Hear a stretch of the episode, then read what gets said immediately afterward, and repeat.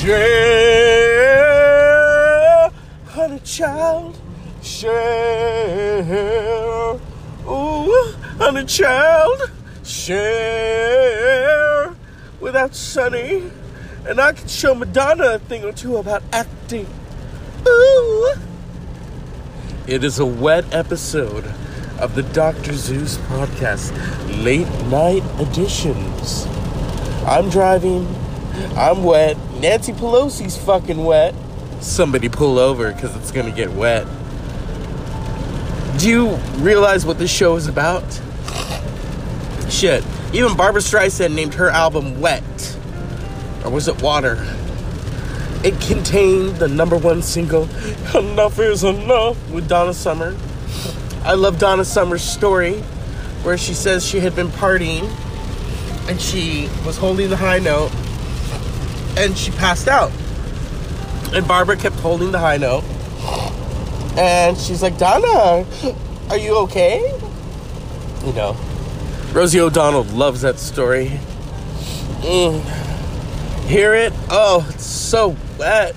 I have Vicks VapoRub. Every I got Vicks VapoRub places scientists even ain't even seen yet. Um, you know, you have to prepare sometimes. Prepare for not so great air.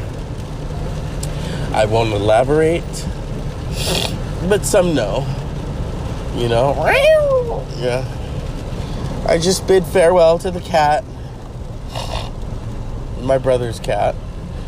Sadly, that poor cat was an indoor cat. And now he's an outdoor cat. He's still adjusting to life as an outdoor cat. He can't catch mice. Meow, meow, meow. He's very cute, you know. He had a little friend. I think the friend got frozen solid or something. Because one morning, I was on my way to work. and I saw a frozen cat, and I was just like, mm, that's sad. I didn't laugh at it because, you know, that's not funny. It's not Gorton's Fisherman, you know? I don't know. You do not find cats in the frozen food section, and you shouldn't. It's a very sad, tragic, and and you know, my family we used to be we used to be cat people, you know, not like oh how cute, oh you just want to pass me, whatever. I'm sorry that I'm going the speed limit because it's raining, bitch. It's. You know, my friend in San Diego would love how I said that, bitch. Yeah. He's a career man. I admire that. That's why I will not be attending to the high school reunions because really, he is the star of the show, and I, I'm not hating on him. It, it does make me make me wet. Know, knowing that he basically is the gay version of George Clooney's character in Up in the Air. He has so many fucking frequent flyer miles. It's not even funny. It's fabulous, you know. And I want to give a shout out to him and his wetness.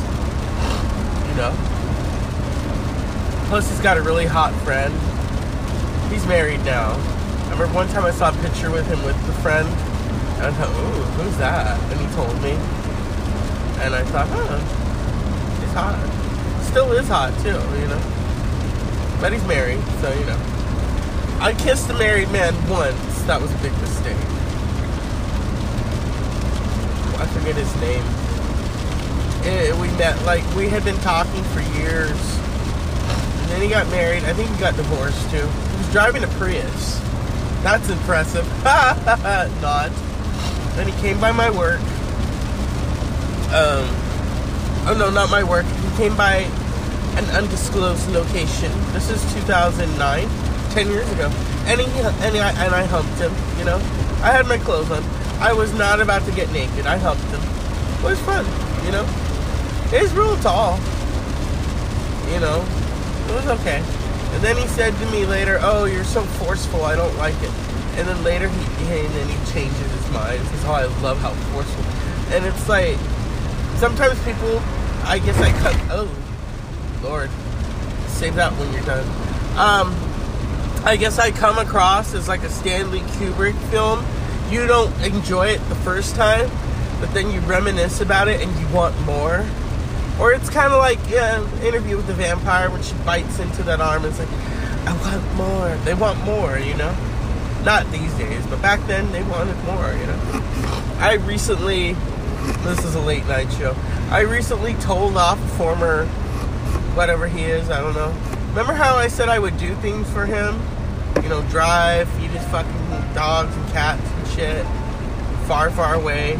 Well, I finally admitted. I said, you know, I, I wanna, I wanna spice things back up. Oh, I thought we were friends. Don't talk to me like that. I'm so offended.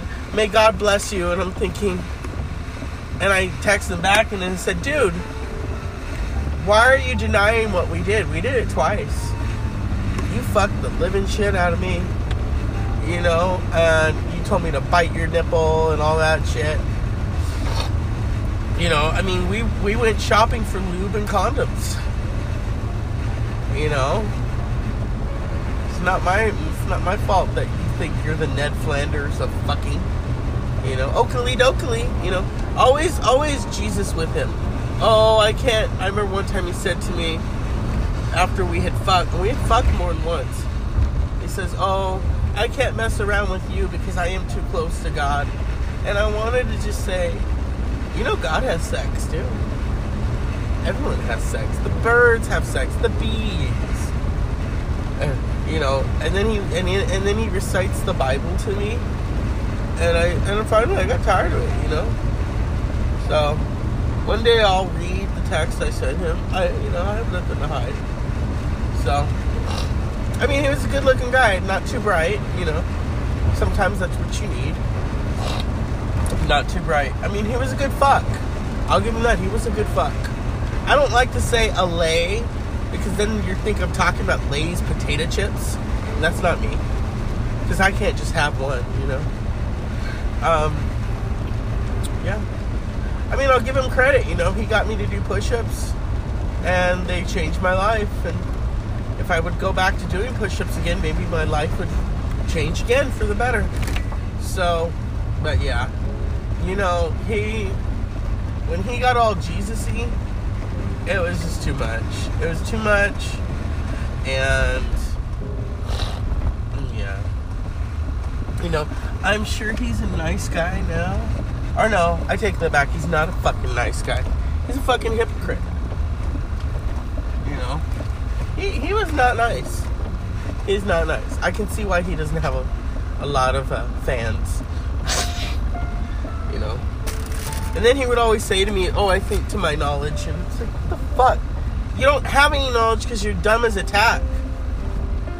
You know, and I would educate him on things like fucking.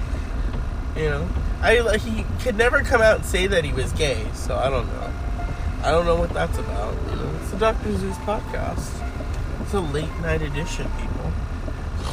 You know, I don't know. So. Good night, people. Fucking sleep well. Unpleasant dreams.